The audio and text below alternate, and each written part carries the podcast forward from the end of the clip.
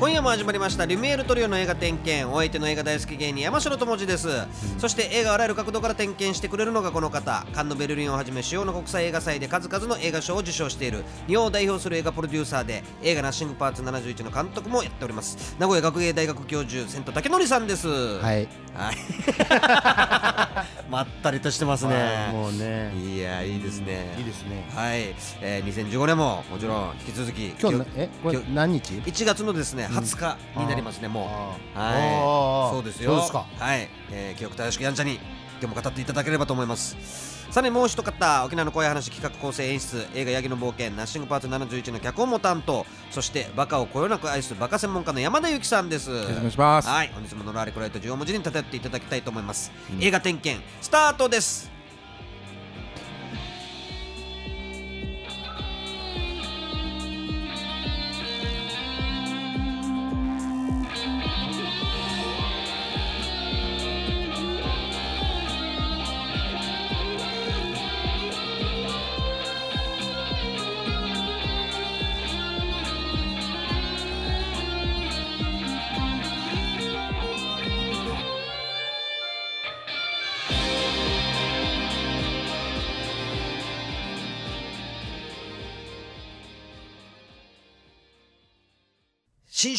映画点検芸人登場スペシャル、ということであの、まあ、本来ですとですね、ん。えこの企画はですね、1月6日に、あのやる予定だったんですけども、あの、2014年、ベスト10がですね、伸びに伸びてしまいまして、あの2週にまたがって、ん。えー伸びてしまったということがありました誰が悪いの？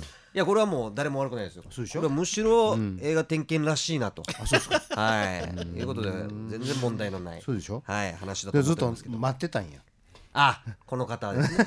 そうなんですよね。そうなんですよ。でもあのー楽しみにしてくれてたみたいで。はい。もう一年の始まりは賑やかにね借りをつけてお届けできればということで、えー1月この20日でしょ？あそうですね。1月20日ですね。始まりじゃないですよあそうですね。もはい。まあまあ1まあ。月も終わりが近づいております。まあまあもう言っておりますね。はいはい。はい。後半に差し掛かってるんですけど。はいそうで。ございますよ。ははいいはい。で、もうこのゲストのうん。方はですね、すっかり恒例になっておりまして、はいはい。えーおかしな言い方ですけどもレギュラーゲストです。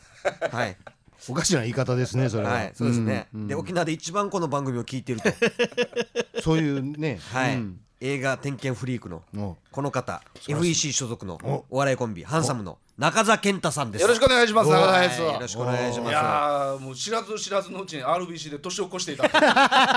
僕は。そうなんですよ。そうですよ。間にか年越そうです実はね。ね。ああーよかったです。そうなんですよ。ありがとうございます。やでも、はい。ねまた来ていただいて。ありがとうございます本当に。三年目です。恒例ですよね。レギュラーゲストとして三年目になりました。そうですか。はい。そうなんですいますそんなか。いやもう去年なんてん。盛り上がりすぎて2週にまたがって、そうか。っていうのもやっぱりあったりして、そんなことありましたかね。ありましたよ、ちょっとあのご報告遅れたんですけど、あの2年ぶりにですね、はいはい。O1 グランプリ優勝させていただきました。ありがとう本当にありがとうございます本当に。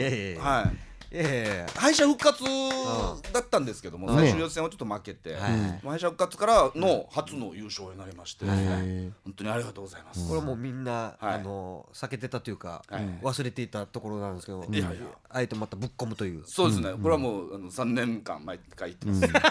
あそうはですか。これこれもやっぱり恒例でい、そうですね。言っときたいなとはい。いうことですね。なるほどああそんな面白くなかったと思います。いやいやでもそこをそれでも優勝できたっていうところがやっぱあそうですか。地方の強さなんですかね。そうですかね。まあ本当にほん年明けどうなってるのかどうなってもう本当にちょっと楽しみですよね。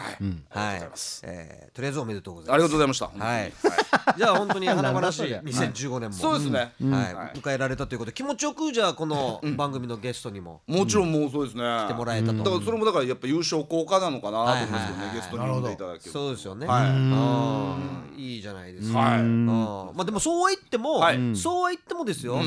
ん中澤ははい。この番組一番聞いてて、はい。この番組の酸いも甘いも、うん。うん。ね怖い部分もいっぱい分かってるわけじゃないそうですね。こうやってこう現場に来させていただくときにはいははい水の方が多い。放送収録以外の部分なんかはあなんかそのその部分も全部見そうですよね。見られてね。幸せです。ははい。い、だから今日もまたね、言ったら、はい。あれですよ。覚えてますか？はい。いろんな宿題があったかと思うんですよ。そうですね。去年い。ただいた宿題。そうですよ。そうですね。はい。はい。宿題？いやそうですよ。瀬戸さん忘れましたか？忘れた。いやいや中座にね、いろんな宿題貸してるんですよ。そうですね。まあ要するにこの作品を見てねっていう、結構ね3本ぐらいあるはずなんですよ。はいはいはい。そうですね。なのでそういったところもですね、ん。えー紹介してもらいつつ、はい。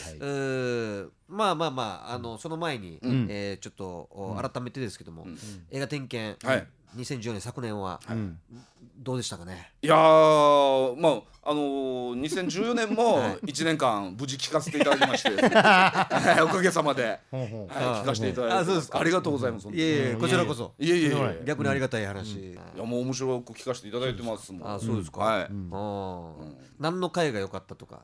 前回もなんかいろいろ言ってくれたじゃないですか、前回はそうですね、3本上げさせてもらいました。ね、は僕が、その去年、2014年一番面白かった回は、まあ、もちろん全部面白かったんですけどその中でも、えっと、3月18日放送ですね、であの夏の傑作選ですかね、でもあの特集してたんですけども、えーレオス・カラックス監督、ん。ホーリー・モーターズ。いはいはいはい。あの回はすごかったですね、あら。あそうなんですか？はい、は僕は良かったですね。山田がいなかった時ね。あそうですそうです。そうですそうですはいそうですそうなんですよ。山田さんが。あえてそれを選ぶ。今もはい。今も涼しい顔してる。そう何何の話？みたいな顔してありますまあ、あえてこれ来たんだな。1いや位1位で、そうなんですよ。あれが良かったんですよね、はえええ。何が良かったんですか？あのですね、あのーまあホーリーモーターズ、まあ僕見てないんですけどうん。結局、でもうはこのホーリーモーターズって映画の、ん。こう話が、もうすごくビンビン感じられて、なんかあのまず映画の前にそのカラックス監督の,、ん。あの説明というか、ん。なんかもう登場した時は天才うん。だったよみたいな話から入って、うもうんうやっぱそういう人って時々出てくるんだなみたいな天才みたいなの。やっぱずば抜けた人ってとってもなんか気になるじゃないですか。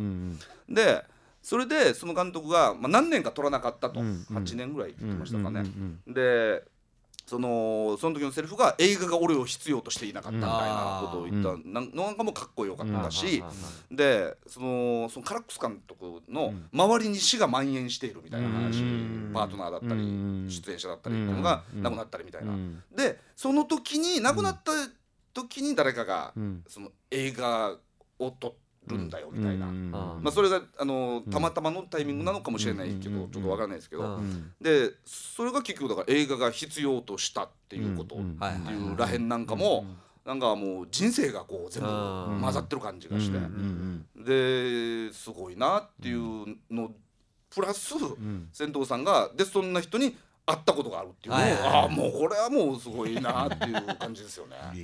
あでオタクだったよとか言うじゃないですか、ああいう感じがね、ーここら辺がなんか話のはい、臨場感が増すというか。そうですね、うん。深さが違いますよね、うん。やっぱり。そうそうそうう。ーん。そのなんていうんですかね。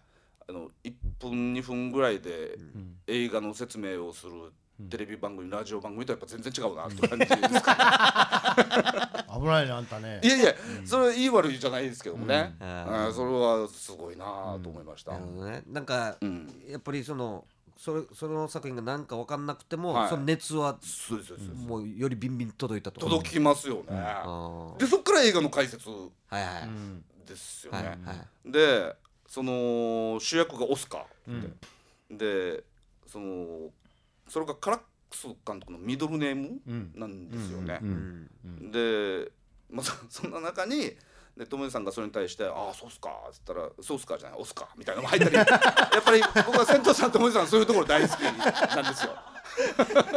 だからそういうはい積み重ねをさせてもらってるから、そうなんですよね名古屋名古屋でのはい舞台挨拶がビンビンガンガン受けたんですもう漫才みたいになってるんですよね。はいああいうところとかやっぱ面白いですよね。そうそうっすか。そうっすか。そうっすか。だから。でそのなその観客の顔がないっていうその冒頭のシーンなんですよ。ね。はいはいはい。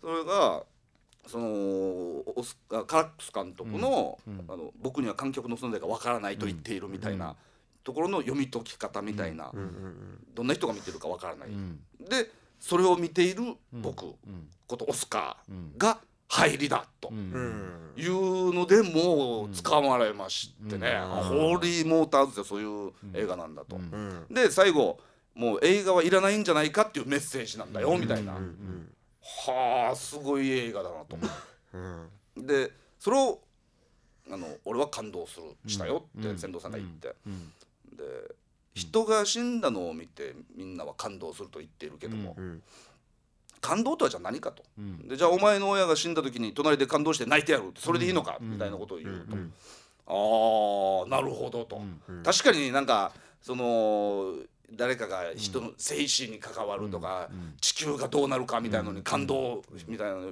そういうことじゃないよなっていうのをすごく思いましたね。ああなるほどね。うん。だいぶだから映画の分かってきたでしょ？はい。君らは今まではそういうのが感動やったでしょ？そうまあぼそうです。僕はもうそこすらも行ってなかったではあるんですけど、でもそうだなって思いましたね。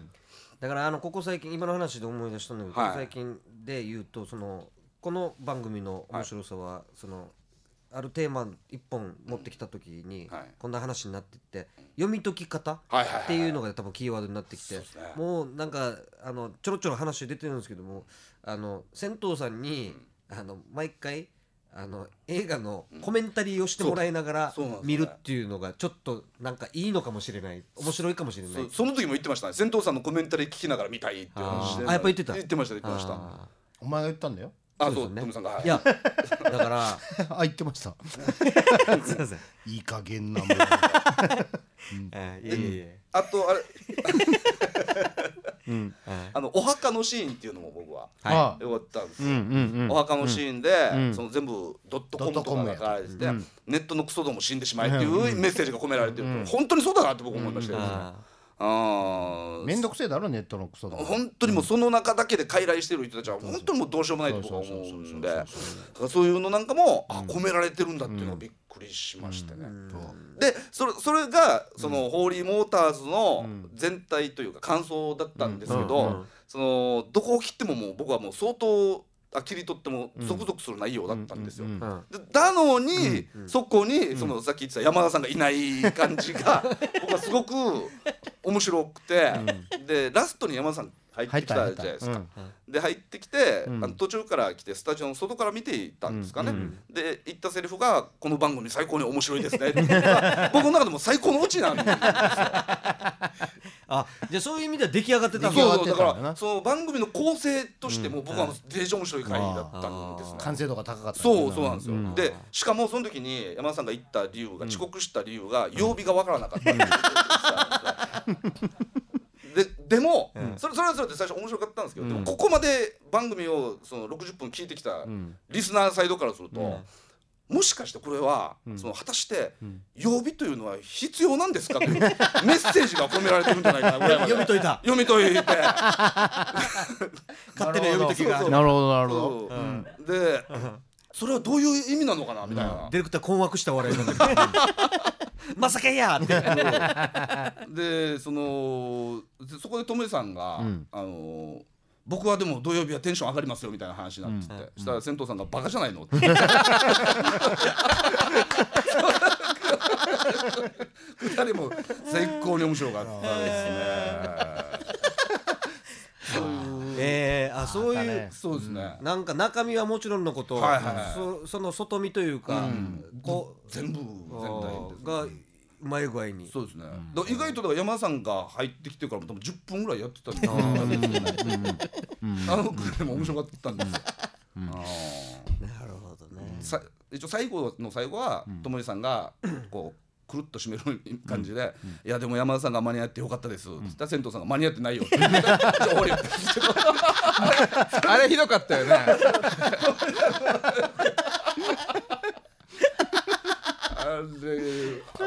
まとめるためだったら何でも言うんだな。適当なこと言う。の適当なこと。面白いなこれ。面白いのじゃないよお前。何を一言みたいに言ってんのお前。お前がいい加減に言ったこと言うからようんああそうですか、あそうですか。ああそうですか。いやいやこの回、こうやって聞かされるとちょっと最高でしたね。面白いですね、はあ、やっぱちゃんと聞いてくれてますね、いやいやいや一人だけねにそうですね。一人だけですか。ねいると思いますけどね。はちょっとやっぱり聞いてても、はい。やっぱ相変わらず、はい。ちょっとヒリヒリします？あそうですね。うん。どういうこと？どういうこいやなんかやっぱり、あのこれだけむき出しなあ番組もなかなかないと思うんですよ。ともうちょっと俺もあれ綺麗にやるいやいやいやいやそれだともうこれ銭湯さんじゃなくなりますから。あそうっすか。やるって言ってもしやってくださいって言ってもやりませんよね。ややろうと思ったらできるよ。いやわかりますけどやる気さらさらないですよ。ないないない。はいですよね。ないですうんよねないない。ないいやでもやれって言ったら言われるいやよ絶対です。もうちょっとギャラ積んでくれたら。というという話ですそうですね。はあーはい。もうもう僕はもう沖縄で一番ですねもう、間違いなく面白い。いこれ日本で一番パンクな番組だと思いますよ私は。よく言われ言われますよよその地域では。いやだからそうそうなんですよ。だからそういう、そのなんていうんですか要望も込みのやっぱ魅力なんですけど、やっぱり、あのアーカイブ充実させてほしいですね。そうそうそうはい。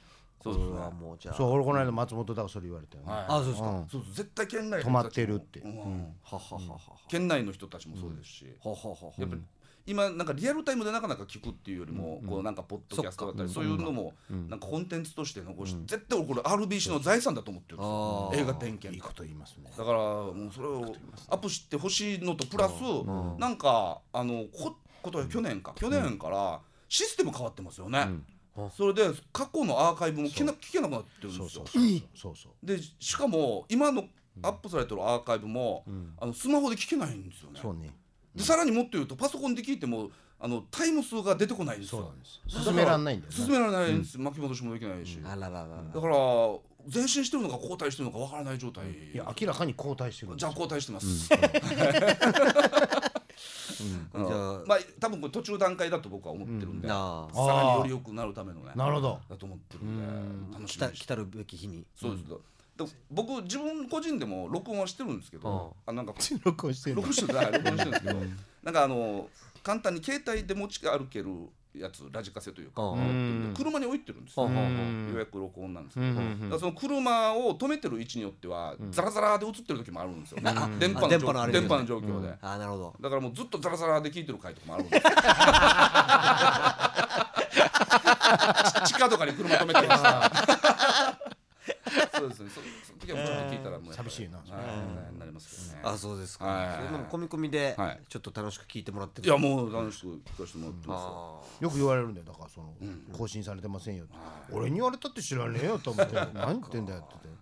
ちょっとじゃあその件に関しては、じゃあぜひよろしくお願いします、はい。そうなの？はい、そうですよ、はい、えーでね、あのまあそうやって前あ2014年、はい。えーいろいろ聞いてまたもらって、であのーまあ中座には、はい。あ1年前に出てもらった時に、はい。えーまあ、その前の年と比べたら2014年も前進してくれてたし、はい。でまた1年経ったらまたさらに、あのー前進してってくれよみたいな話があったと思うんですよね。でそれでちょっと聞きたいんですけども、お昨年2014年、ん何本見たのか。そうですね。これをちょっと教えていただきたい。僕2012年はがい。1本だったんですよ。そうね。で2013年が前年比8倍の8本。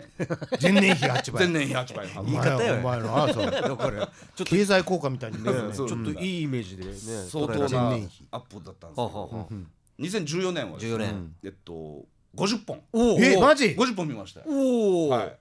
相当増えたかなり標準的な。そうですね。そうそうですね。来たね。そう一応あのまあ内容によるよ。そうなんですよね。まずは一応リストは上げてきましたんでお一応全部リストアップはしたんですけど一応あの先に言い訳だけさせていただきたいんですけど。言い訳はダメですいやちょっと言い訳そこは受け付けません。させていただきたいんですけど あのー今年ことあ去年はん。僕はあのー質より量と思ったやってたんですよ。うんまずん映画を見る習慣をつけたいなと。うん。うんうんうんいうことで。うんうんそれプラス仕事でん。あのーちょっと映画を見る機会がいろいろあったので。うん。でそれをまあ見見なくてもよかったんですけどこれは絶対見ようと。うん。うんとりあえずまず量を増やしたいなっていうことであの経験値を積む1年という課題を持って、はい。そういう。数を増やしたっていう。こなるほど。なるほどうん。とですかね。まあ接触率を上げるという言い方をそうですね。あだからそれででも収穫というか、なったのは映画を見る習慣がついた。そうそうそうそうそう。見ることがもうこれ本当に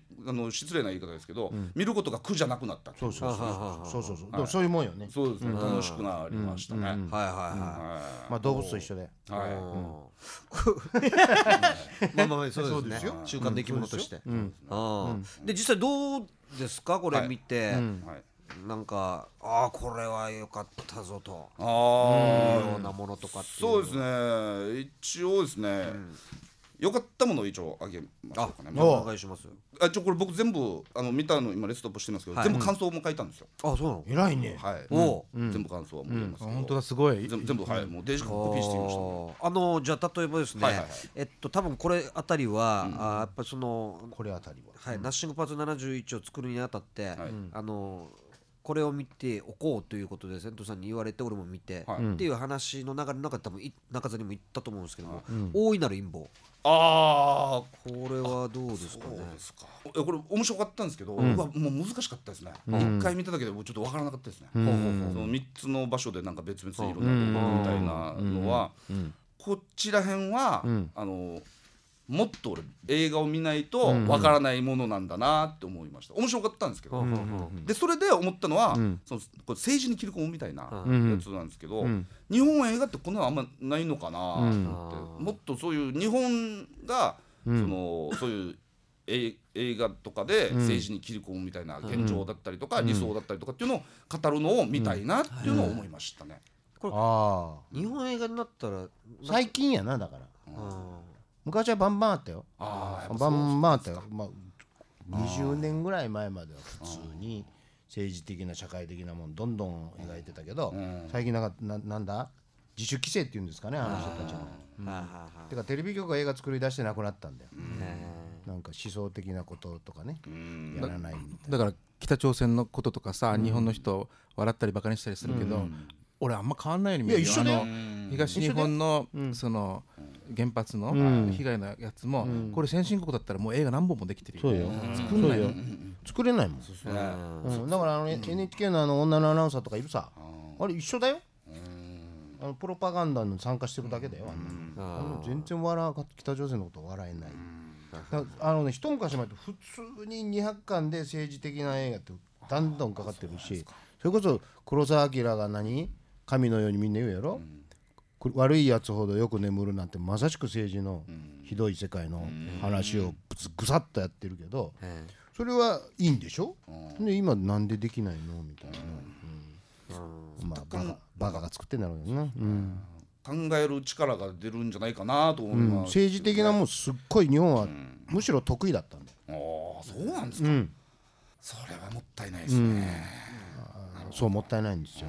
だから今年かな一番いい例で言うとただえ日本の一番長い日っつって、あの終戦の日の一日の話っていうのをやっぱり今年来るから、えーリメイクされるんだよ、うん、あの三船敏郎岡本喜八って俺のまあ一番尊敬する監督のやつの今年原田雅人さんがリメイクするとか言ってたから、そういうのも政治的な映画、ん。極めてその天皇が出てきて、玉音放送までの間の話とかいうのをずーっとやる。そういうこと知りたいですね。そうでしょ、はい、そうでしょ？だから、で日本の一番長い日はその日だったと、敗戦という宣言をするまでの間の話っていう、そのクーデターがあったりとか、はいはいはい、あそんなの普通にあったんだけどね、で東宝のあれ何十周年記念映画だったんだよ当時も、当時は。だからそういうのを、その中田の指摘の通りですよ、役所さんが出るんですね。そうなんですよ。工事役所が。敏郎三船になるわけですよ、だからあのほら文太さん死んだやろ、文太さんで言えば太陽を盗んだ男やろ、はいそうですよね。まさに、はい、ね健さん死んだやろ、新幹線大爆破だってあれ政治的な、ある意味社会情勢の貧困の人中小企業の社長がテロを起こす話や、あの会社が潰れちゃったっていうことをこれは社会のせいだっつって新幹線に爆破仕掛けるのをうまく娯楽にしてるわけだから、みんなそういうのやってるわけよ、そしたらいや去年俺本当につくづくびっくりしたのは高倉健さんが亡くなったと言って対新幹線大爆破を扱わない、要するにまあそういう映画だから今度またこの映画はあんまり言わない方がいいみたいな雰囲気が出てくるのがすごい国だなっていう。なんか通り一遍のなすぐ幸せのき幸せの黄色いハンカチになっちゃうみたいな、あいい話？ーそうあそうですね。ポッポ屋とか。ポップやとか。あんなもんはみんな知ってんだからいいじゃねえかよ。で新幹線大爆破とかなんでやんないのってでそれが今度時間かかってようやく表出てきたと思ったらイギリスでえー小説としてもう一回リメイクされたすごい映画があるのを皆さん知ってますか？みたいなまた外国に頼りやがって。バカ言ってんじゃないよ。っていうのをぱりひどい国だなっていうそのその誰がニュースソースかっていうのは大体はっきりしてるわけだけど、はい。うん、困った国だなと中澤君いいこと言いましたが。ああそうですか、じゃあその、ちょっと最近というか、あの近いところで言うとゼログラビティはどうでした？いやこれは、僕はもう2014の1位でしたね、あそうですか。おだいぶ分かってきましたね映画が。い、やーこれは映画プラス映画点検もそうだったんですけど、うん。番組自体も聞いて、よりまた、さらにでしたけどね、あはあはああ。れは良かったですね、はい。なんかまあ本当にこれはですね僕いい悪いじゃないって書いてるんですけど、うんなんかここれはもう見ないといけないもんなんだなっていう感じで多分書いてますね、ああそう。ゼログラビティは。ゼログラビティ。はグラビティはね。そうですね。あそう。そうそうなあんですよね。現代としては、そう。グラビティ。現代がグラビティっていうところも、それこれはあのあの映画点検聞いてからですよ、うん。それでなんでゼロをつけるわみたいなのがとってもすごく思いましたし、そのこの時も、永遠のゼロ違いますゼロ違いです。そうですか？っていうのを2回言って。ましたあとせん銭湯さんがアルマゲドンブリなんかと全然違うっても言ってましたねそんなくだらないこと言ってるの時々。いやいやいや。これはでもよかった人間の誕生の物語みたいな、そういうわーっと流れが、うん。っていうのを聞いて、ああそういうことかっていうのに、とっても腑に落ちて、僕この話、人に何回もしてます、いろんな人に「あれわかるか?」って。そうだね。面白い映画とかなんかね感じた映画って人に伝えたくなるもんね。伝えましたね、何人にも言いましたね、はい。これは一応なん悩んだんですけどね、うん。あ何と？えっとですね僕あれですよ。宿題でもらった。うん。やつなんですけどね。ほうほうほうほ「おはよう。うあら。ああやっぱりそうでしょ」はい。じゃあもう入っていきましょうよこのいいですね。話。いいですね。はいはいはいはい。おはよう。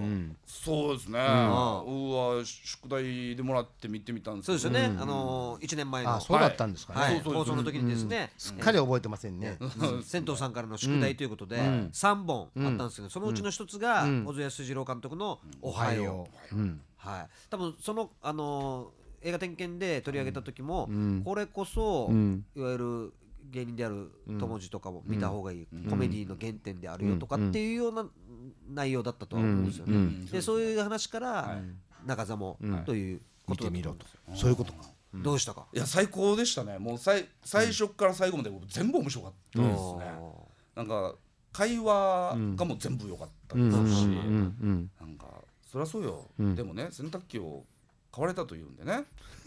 でも私そりゃそうよ。でもね どう言うんでしょう？みたいな。ずっとこんなそうそうそうそうそう。そうそう。ああいう会話のやり取りも面白かったし、あのまあ、全部映画点検でも話してましたけど、うん。うん。おならの回とかも,、もうすごく単純に面白かったうんうん。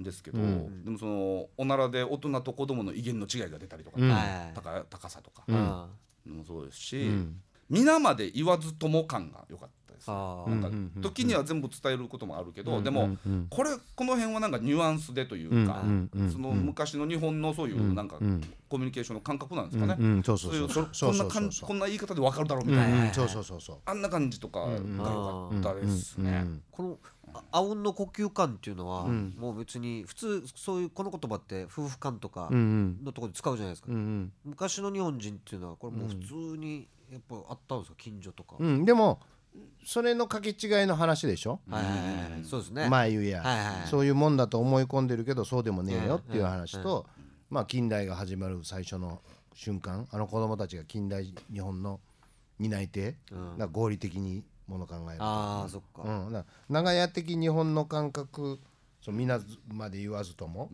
あとは本音と建前、はいはい本当はおばあちゃんに文句あるのに、うん。言わないとか、でそのおばあちゃんがちゃんとえ押し売り追い返すとかさ、はいはいなんか妙なとこ、まあ、あのあの感覚が、まあ、昭昭和のなんていうか日本、昭和30年代やな、30年代の日本の雰囲気、でそれが「一億総白地化」という大谷総一の言葉があるじゃない、はいはいね映画の中でも言うじゃ言ない。ってましたね。で今あれ多分あそこで始まったと思うんだよそれが、あの映画の中で、まさに大谷総一も含めてね、で今完成したんだよ。この国は。だという意味でもすげえ映画だなと思い出して。一応こそ白地化完了っていう感じじゃんこの頃日本って。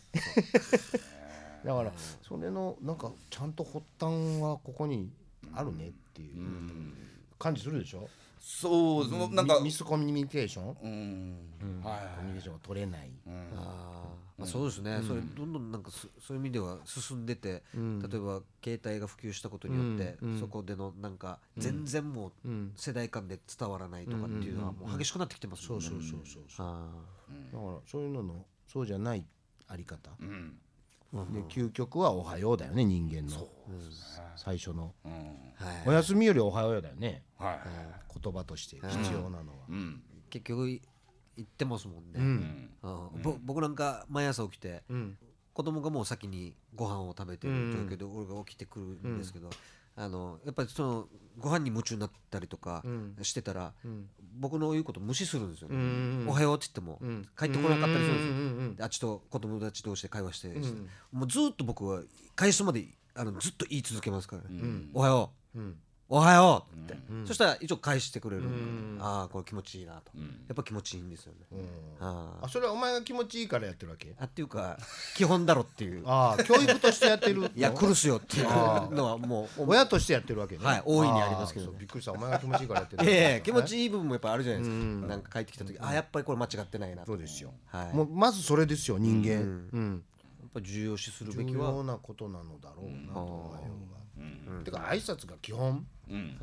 そっからしか始まらないと、そこがスタート地点だと。そういうことです。でそれがメールじゃ面白くないよねっていう。はいはいはいはい、はあはまあ LINE とかね。なんかやっちゃってるけどね。あでおはようが。そうですね、なんかコメディという、まあ、お笑いとして見た時には、僕はその一瞬の強さじゃなくて総合力の強さっていうのなんですけどやっぱり一発一発の言葉ももちろん大事だし、その言葉の精度をね、この磨いていくことも大事だなと思うんですけど、それよりもまず総合力というか全体が面白くないとダメだなと思って、そういうことです。この映画はやっぱそれがまずあった上で、はい一個一個のシーンが面白い、強いなあって思いました。ね、なんかこの作品の空気感とか、うん。あーねす全てがあって初めてこの言葉が効いてるっていう、はいただのこの言葉の面白さじゃなくてっていうことだよね、結局なその婦人会費がなくなるっていう、ただこれだけのことだけでいろんな人間関係がごちゃそうごちゃそうになったりする。そうそうそうそうそこもとってもやっぱ面白いし、それがあった上でではあるんですけど、やっぱその一個一個のシーンがそれで全部か成立してるというか、あれがすごいですね。だからやっぱり、あの毎回そうですけど、そのお笑いの話だったり、漫才、はい中身の話ネタの話になっていくんですけども、やっぱりただ瞬間瞬間面白いものを入れるだけでは、やっぱりなんか継ぎはぎになっちゃって、そうですね。伝わらんぞと、瞬間のものあったとしても、見終わった時に思い出せないっていう、あ確か面白かったけどどの部分が面白かったかなって、ななっちゃうんですよね。本当に面白いのって、あのあそこのくだり面白かったよねみたいな話になるんですよね、まあ結局物語、4分だったら4分のネタの物語があって、でディテールなわけでしょ、だから4分の構成がないと、面白くないじゃん。そうですね。ただ悪ふざけに見えるし、うん。物語性をどう持たすか、はい。だよね。そう日本のコントって特にそうだからそれはひょっとすると落語から来てるかもしれない、うん。だから、そそういう面白さがありますよね、あるあるある。まあ落語的な面白さだよね、ある種ね。おはようもう見終わった時にこういうの作りたいってデージ思いましたね。あそうねコント的にこういうのやりたいと思ったらさ、はい。うん。と思いましたね。粋だしね、はい。うん、そうですよね。粋な話だもんね、最後とかね、面白かったですね。ーはあ。品がいいしね。そうですよね、うん。おならと扱ってこんな品がいい映画見たことない、ああでもそうですね。はい。絵としてもやっぱりすごくない？そうですね。僕面白かったのはそのなんかまあおばさんたちのあの奥様方の会話というかその時に必ずなんか正面を向いてたりするカットになってたり真正面ね。真正面の。あんなのがなんか逆に違和感があったんですけどあんまり見慣れてなくて。だけどそう力強さがあるっていうかとてもインパクトがあるのででその表情が全然なんか普通の日常の中のなんかおばさんたちだから、よりそれがギャップがあって面白かったりとかしましたよね。であれがね微妙に目線がずそのカメラに向いてたり向いてなかったりする、はいはいはい。そうですね。はいはい。立ち位置がはっきりしてるうん。のあれがすごいなと思って、これがね宿題であり、はい。2014年の第一。位、あえっとゼログラビティと競ったんですけど。でも何も聞いてないですね。もうでもほぼ1位です。はい。はい。裏一位。あんまりまだまとまとめようとしなくていいんですよ。山城さんも。うんはい。はいいんじゃないですか？はい、で、残り2本。宿題の。はい。はいはいはい宿題あるんですけども、来ましたね。え2本目は、はい。タクシードライバタクシードライバー。はい。見ました。ー、はこれはですね。いこれでも確か銭湯さんがなんで中座にこれを宿題出した覚えてない。これはですね。あのー銭湯さんからもらった時は中澤はよく怒ってるんだろ。ああそうかそうかそうか。だったら怒ってる人の映画はこれだって言って。あー出してもらったあはい。それは言える。うん。はあどうでしたい。やあのそれを一応言ってる意味は見て分かりましたね。僕はこれは憤ってるんだと、そうですね、怒りの根源とはけ口は自分では分からないっていう感じだったんですけど、わなんかあうん。まあいろいろこう、兵隊さん上がりのタクシードライバーっていうことでまあいろいろあったんだろうなっていうことはあるんですけど、そこ説明は別にしないですし、この役の中の本人も自分って多分分かってないんだろうなみたいな感じはしてるんですけど、なんかこうとにかく何かにわじわじしているけど、うんその根源も分からなければ自分でどうしてもいいかも分からないっていうのは、20代の時はあんな感じだったなっていうのはすごく思いました、とにかく自分が何者かも分からないのに、ただ周りを否定したがるみたいな感じであんな感じだったんですよ。それと今でもあるんですけど僕、お酒飲んだ次の日、体が疲れて脳みそが疲れてる時にとってもネガティブになって、とにかくもう自分以外の人が信じられない状態みたいになったんですけど、その感じでしたタクシードライバーって終始が、あれがだからとってもよかった、見ててたからとっても面白かったんですね。うん理由もわからないしどこへ吐き出していいかもわからないそうですねうんまあまさにそういう映画だからねでなんか拳銃を買うくだりから、いきなり何かをしでかそうとしているけど、別になんかこう具体的なきっかけというかなんかわじわじしてるのは分かるんだけど、でもなんかしでかそうしてるけど何しでかそう何をするのかが分からなくてそうそうそうそう。見ててドキドキするんですよね。あれあっちらへんからもうとっても怖怖怖い怖い。だある意味あれが狂気だよね。はい。人間の中のうん。で怖いのに、煽ってるのに、そのスーパーに強盗が入った時に、たまたま主人公がいて、うん。そこで初めて使うじゃないですか、拳銃をね。はい。うん。初めて使うのに、ん。あっさりしてるんですよ、あのシーンが、うんうん全然最初なんか強盗が入った時に強盗のか姿さえも見せない状態じゃないですか、であっさりバーンって撃って、撃っちゃう感じとかが、あでも怖いんですよあれ。とっても怖いんですよ。でこれで十分なんだなっていう感じがすごく思いましたね、なんかこうバンバンバンとか音が入ったりとか、画面が切り替わったりとかいろいろとかじゃなくて、スーッと画面が横にずれていって、みたいなだけじゃないですか、あれだけでも十分興奮しましたね、怖くなるやろ怖かったですね、でそれはああいうのって前後なんだよ。その瞬間パンって終わるけどはいはいはい。その後の死体がのそのあり方？はいはいあの処理の仕方。ああのレジを打ったおっさんがあとは俺がやっとく。あはいはいやっ またやってるやろ？てましたね。はいでそれは見えてない。はいはいはい。そうでしたね。だからあのみんな勘違いしてる。こうどんどんどんどんどんどんって騒いでいかなきゃいけないと思うけど、ことが起こった後をどう片付けていくか。っていうのあの一番映画で死体処理とかでもそうだけどあれってまあサイコスタイル。なん。だよ、スコセッシュもサイコスタイルっつって、サイコも有名なシーンがあるじゃんあのあと掃除が長いお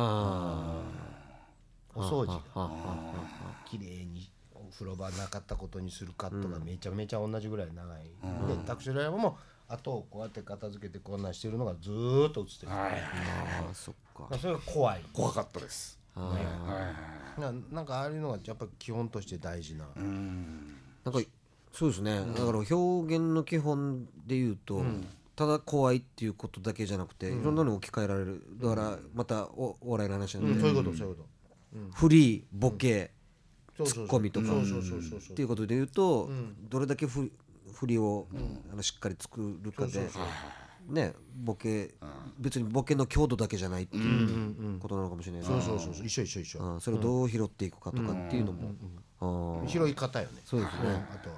だからあの映画とそういうパターン実は一緒だから。もう一つはタクシードライバーのすごいところっていうのはえー個人の狂気のように見せて最終的にはそれは社会の狂気を描いてね、これ物語の作り構成の基本、あの大きなものを描く時こそこう丁寧に描きましょう、そうすると社会の歪みがよく見えてきます、だからあのいっぱい人が出てての社会派とかよく勘違いするやん。たった一人を一生懸命描いただけで社会大きなニューヨークの狂気が見えてくるっていう、一番いい例なんあの群衆を描くことで、あの集団の狂気が見えるわけではないっていう、一番一番いい例だ、あアメリカの狂気を、当時の狂気を見せたと、たった一人の運タクシー運転手で見せた、あ社会全体を見せ,、見せてしまったと。いう、一番うまいコースパターンだよね。うん。てか鉄則だよねこれは。作り方の、うん。あもうじゃあ中澤も、はい。飲んだ次の日は、もうあんあの感じで、まああの精神状態としてもあんな感じ。ですよ、下手したらモヒカンするぐらいの、あそうそうですね、うん、気持ち的には、あと近くにパーマ屋があったらもういい感じしてるかもしれないですよね そうですテレねビひっくり返すぐらいのな。はい。そうですね、あとなんかさラストさ、はい。タクシーに、あの彼女乗って、はいはいはい。街ぶらつくじゃん、あれ最後どんなシーンに見えた？ああだあれは僕だから不思議だったんですよ、やっぱりその最後あの何ですかねモーテルですか？あそこでもう惨劇になって、あれで終わるもんだと思ったのに、なかなか終わらない、しかもスローになってこう血を追っていくみたいな、もうあれで完全に俺終わりだったけど、あままだそこまで行くんだと。うん。あのアイリスでしたっけ？の手紙、親からの手紙までもあって、もっとあるみたいなのが、うん。ちょっと分からなかったですね。うん。ま、街の中をあの彼女乗せてこう、はいはいはいはいはい。ね。乗せあおおろあでその後下ろす下ろしましたね。でまた、はいはいはい。あれあれどんな風に見えた？なんかまあ一応世の中的に言うと英雄になった男さ、勘勘違いだけど、なんかその男と女のあの、なんか関係性がちょっと見てて面白かったんですけど、そのタクシードライバーは、もっとこう今行けるチャンスだはずだと思ったんですけどそうそうそうそう。で女性ももうい、オッケーよみたいな感じだったんだけど、タクシードライバーはとってもなんか、うん。そのスッとしてて、うん。降りた後も女の人はなんか声かけようとしてうん。ましたよね。昔みたいにガツガツしてないよね、はい、もう全く、お俺なんか、あもう英雄になって、はい彼はちょっと人として少しよ良くなって、あのそうしたのかなと俺は思ったわけ。そしたら、はあのスコセッシのコメンタリー見たら、あのトラビスは、んまたいつあれやるかわからない。そうそうそうそうそう。そうそう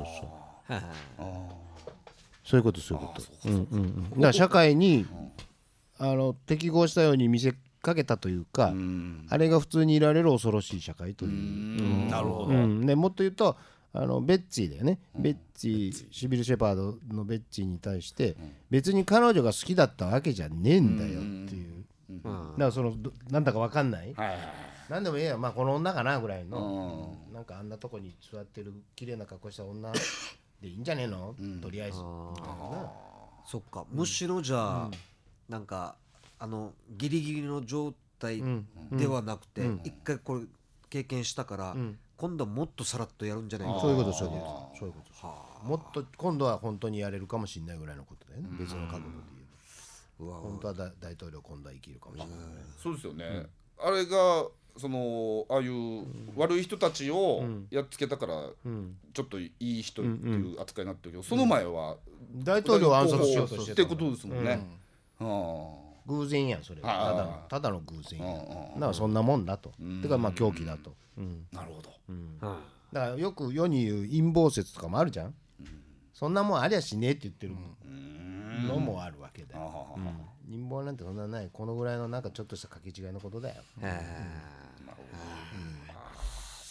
でなんかこの、はい。そういうちゃんとしたん。映画論に触れるのもいいことだし、ん。俺はなんかは勘違いしてたわけだから、うん。そういう自分にも触れるわけさ、ん。あ俺読み切れなかったんだなっつって、あっていうところがやっぱりいいとこだなと思って、そういうのをまたね、あの友達とかとそうそう話し合そうって「そう。お前間違ってるよ」って言われて間違ってたら、あのちゃんとね、あここが間違ってたんだってちゃんと気づくさ、当たってたらまたまた、そういうのもちょっといい映画の見方だなってちょっと思いました、ね。てか映画の見方っていうのはまさにそういうことなん。だけどそのまあ元や合ってる合ってないもどうでもよくて、俺はこう見た、俺お前はこう見た、うん。はい。というツール、うん。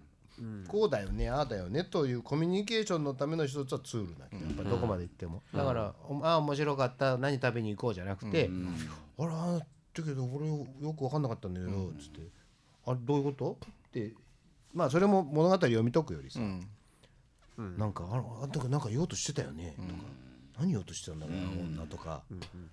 でも本当はね結局答え出すのが、実はこういうことって大事じゃなくって、考えて自分なりの考え方を言うのが大事でそうそうそう。そういうことがもっと増えると、映画の見方とか世の中ってもっと良くなるかなって答えと違ってたからってバカじゃなくて、そういろいろ考えて自分なりってそういうのがすごいなと。思う。また今の話で言ったらまた繰り返し、ね。これ今の話をした上でまた見たくなったんじゃない、うん、みそうですね、やっぱ何回も見るもんだろうなとは、やっぱいいと思ったら思いますね、うん。面白かったです、えータクシードライバー、はい。2本目、じゃあラスト3本目。宿題ですね。先頭さんからの宿題。3本目は、はい。えーグラントリノ。グラントリノ。でしたね、これは先頭さんからは。これはですねなんかあのーまあこれも結局その怒ってる人みたいなことで、これで見ろみたいな、でその意地の張り方みたいな、男義はこうだみたいなのを一応お前見てみっていうことで一応言ってもらったんですけど、でこれはあの見た時には、俺が正しいって思いたいっていうなんかイメージだったんですけど、なんかあのーはあはなんか人のやることなすことが気に食わないっていう、でそして心の扉を開けるタイミングが分からなくなってるみたいな感じの印象だったんですね。で一応それを見て、俺は、俺あんなおじいになりそうだなってちょっと思ったんですよ。いやいやだから俺はまさに自そう分そうそう。そうそうそうそうなんですかね。うん。あー。なんか意地を張るかっこよさとかっこ悪さの両方を感じたんですよね。っていうのがありましたね。であんなおじいになりそうだなって思うのと同時に、僕今自分自身もあんな感じなところがちょっとあるなって思ってるんですけど、まあ、お笑いというか仕事をしてる時は主人公の家族とかといる時の感じで意地張ってても、なんか自分でどうしようも修復というか、もうこの関係性でいいよみたいな。の時と、その主人公が隣の門族と触れ合っていく時の心を開いてる感じ。が、俺は自分の家族とか、その地元のハイブランドキャンにいる時。っていう感じのなんかだったんですよ。ああなんか今も俺こんな感じだなっていうちょっと見ながら思ってたんですね。うん。なるほどはい、で最後はまああの覚悟を決めて、かっこいい決断がパシッと、ああれはやっぱかっこよかったし、その自分がいつ死ぬかが分かってればあんなこともできるけどなと思うんですけどでも分からないからこそ常になんか持っときたいなって思いましたけどね、自制の句的なうん。感じで、そうそうそう。そうそうそう。はい、思いましたね、いやこれも僕は面白かったですね、とっても。これすごい。やっぱすごい映画だよねこれを簡単な簡単に見せちゃうからすごいな奥は深い。物語の。なんかクリント・イーストウッドは、その一本だけじゃなくて連続で見ていくと前もこんな話だったと思うんですけど、やっぱりなんか主人公像っていうのが貫かれてますよね。そうそうそうそうそんなのを合わせて見ていくと、あのシーンがまたよりそうそう。なんか決着つけたんだっていう感じにもなりますよね。何通りにもね分解できるからね。あのあの主人公の在り方っていうのは。アメリカそのものの決着のつけ方を示唆しているし国としてあれを国として見ればもう一つ見え方変わってくるからね。からあとあれはもう一つは人間の死に方。死にか死ぬ時ぐらい自分に決めさせろよと。いう意味でしょ？ああそっか、あそれがまたミリオンダラーベイビーにもつながる。そういうことですよそういうことですよ。うん、おかしいんじゃないの？案外ってその医療のどうのこうのって言ってることでもあるじゃない。うん。死ぬ時を自分で決めちゃいけないの？うんっていうてまあある提案でもあるわけだよね。そのぐらい俺に決めさせるはいはい。いうのもあるでしょ？あ面白い。面白かったですね。イーストウッドのすごいところってそういうドラマ的なこの深いところでちゃんと観客とこういうキャキャッチボールしたり、そこが個人的に見えたり大きな国としての問題のことも含めながらやりながら、ちゃんと俳優として、多分あれを自分の最後の作品ですよね、監督作品として出演するの最後だから死ぬわけ、うん。多分初めてでしたっけ？そうそうそう。っていうこともあんだけさらっとやってしまうっていうのがやっぱりすっごいなと思うね、そう自分の引退主演最後の映画だから死ぬ。死んで終わり。まあもうなんか全すごいかっこいいですよね、映画でそこまでもう自分でできてしまうっていう、変な人だよね。変な人ですよね。この俺人ってやっぱりすごい哲学的やしすごいね示唆的なのにでも私生活むちゃくちゃやんか、あちゃこちゃに子供がおって奥さん何人もおって、めちゃくちゃなのよ。だからそのこのアンバランスさがやっぱかっこいいなとかっこいいっすね。そう。めちゃくちゃやで、うん、たたくさんおんねんでなんとかイーストウッドって アメリカ中に。普通あんなにむちゃくちゃやったら知性が維持できないはずなんですそうけど、そうそうそうだからすごい人だなと だから尊敬まあ男は尊敬するよね、だから俺なんか奥さんにそれ言うと「ええってなる。そうよねってそう思うよねあれやっぱこここら辺のバランスはあのペールライダーのあのおかお母さん招き入れるじゃないですか。そうそうそうそう。あれがさらっとできるのはそういうそういうこことでしょ。ああいうのをさらにって演出できちゃうのもそうやし、うん、めちゃくちゃなんですよ。大体共演者と大体子供できてるから。ある時は。ああある時期やある時期。うまくな時期はあそうですよもう。あ俺でも思ったんだけど、そうそうあのかっこいい人でそうやって、本当にすきこましのもういろんなとこで言う人がいるじゃないですか、あれはなんか多分そ本当そうだと思うんだけど、多分もう DNA の時点でそうなってる気がする。もう自分かっこいいっていう思ってて、もう複製作りたくてしょうがないけど DNA で俺はもうそぐらい思うな、もう個人のなんか変な性欲とかそういうんじゃなくて、もうそっぐらいもう無意識的に。う、うん、自分のことを有料だと思ってしまってる、はいはいはい。DNA あはが。ははあ。それで言うとあのレドフォードとイーストウッド、さっき前レドの話もあったけどイーストウッドっていうのはなぜ自分が監督して主演できるかって言ったらいつも言うように自分がどう映ってるかを正確に把握できてる、ああああああってことは究極のナルシスったですよ、俺こうしたらかっこいいんだぜ、こうこうしてこうするとこう見えるんだぜ全部分かってるでしょ、う分かる？いや分かんないです。全く分かんないです。分かんないですよ。ね、は分かんないでしょ、はそれが分かってるってことは相当異常なナルシストだよ、それ一発 OK なんでしかも。うん。そう一発 OK ってことは相当な変な人ですよだからそれがやっぱうまくいっている、でそのまさに DNA、そういう DNA なんだろうね、そんなはイーストウッドのグラントリのこれ3本目。いはい。これどうですかね？3本今ね見ての感想とかいろいろ話していやだいぶあれですね、映画ってどうやって見たらいいか分かってきた感じです僕ねでもあの好きな映画がなんとなく分かってきました。現時点かもしれないです。けどまた変わるのかもしれないですけどそのグラントリノの時も思ったんですけどその暇しないなと思ったんですよ映画が。グラントリノが。そのどんぐらがっしゃんしてても暇な映画ってやっぱあるあって。だけど淡々としてるのに暇しなかったっていうのがその結局人の心の揺らぎが見えてるかどうかの時にやっぱドキドキするんですよね。だからそういうのがあちょ見てて好きですだなと思いましたね。てかそれが映画だからね、あ本来はそうかそうかそうか。うん、人間の心ですよ、うん。ね、逆に言うと作る側からすると、人間を描いてこそなんぼなわけはいはいはい。そうそうなんですね。ら物語とかどうでもいいわけ。どんがらがしゃんなんかどうでもよくて、そんな中学生でも CG でできるわけだ,、だから人間の心をいかに絵として表すか、言葉ではなくね、はいはいっていうのができることが本来。演出ってそういうことなのよ、本当。だからそのだからそこへたどり着ければ、要するにもう物語どうでもいいわけやん、はい人じっと見てればいいやん、はいはいで納得できるか、できないかぐらいのこと、うん。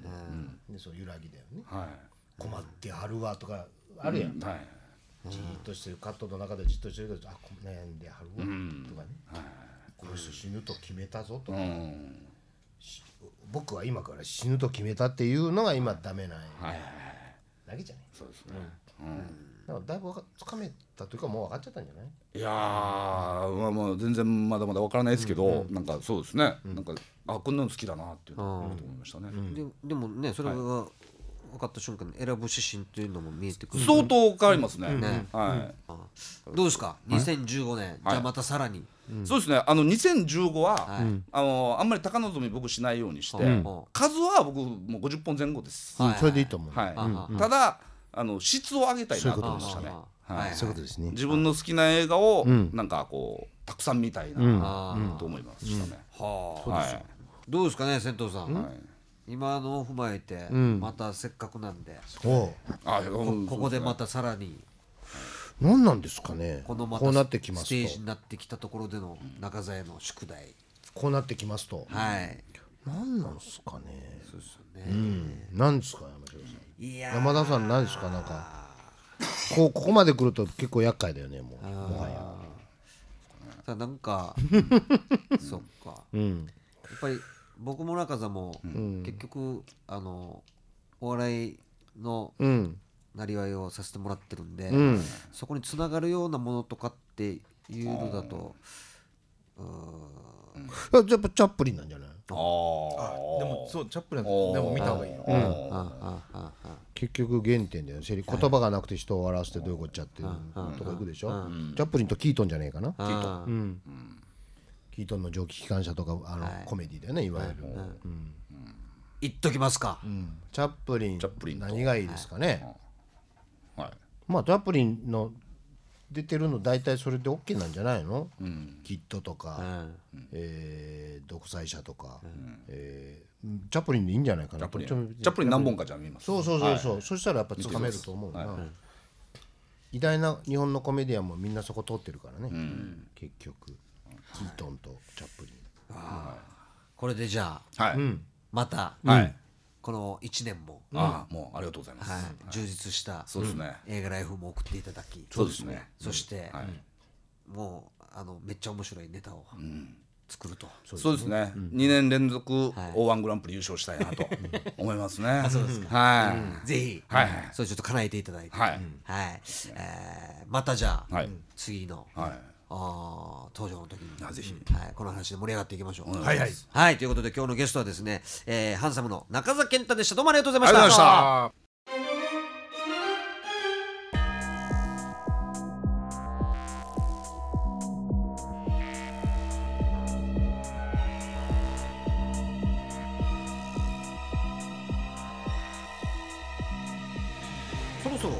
はい、お別れの時間になりますね、うん。えーこの番組では桜坂劇場の映画ペア券を1名の方に差し上げます。映画への疑問戦闘祭の質問をお待ちしてます。来ないって。メールアドレスは点検アットマーク RBC.CO.JP、えーぜひ一通でもいいので、メールを送ってください。来ないって。誰かよろしくお願いします。この状況打破しましょう。はい。えー、戦闘さん山田さん、今夜もぐさっと楽しくありがとうございました。本日の点検結果を含めて以上なし、また来週です。さようなら。さよなら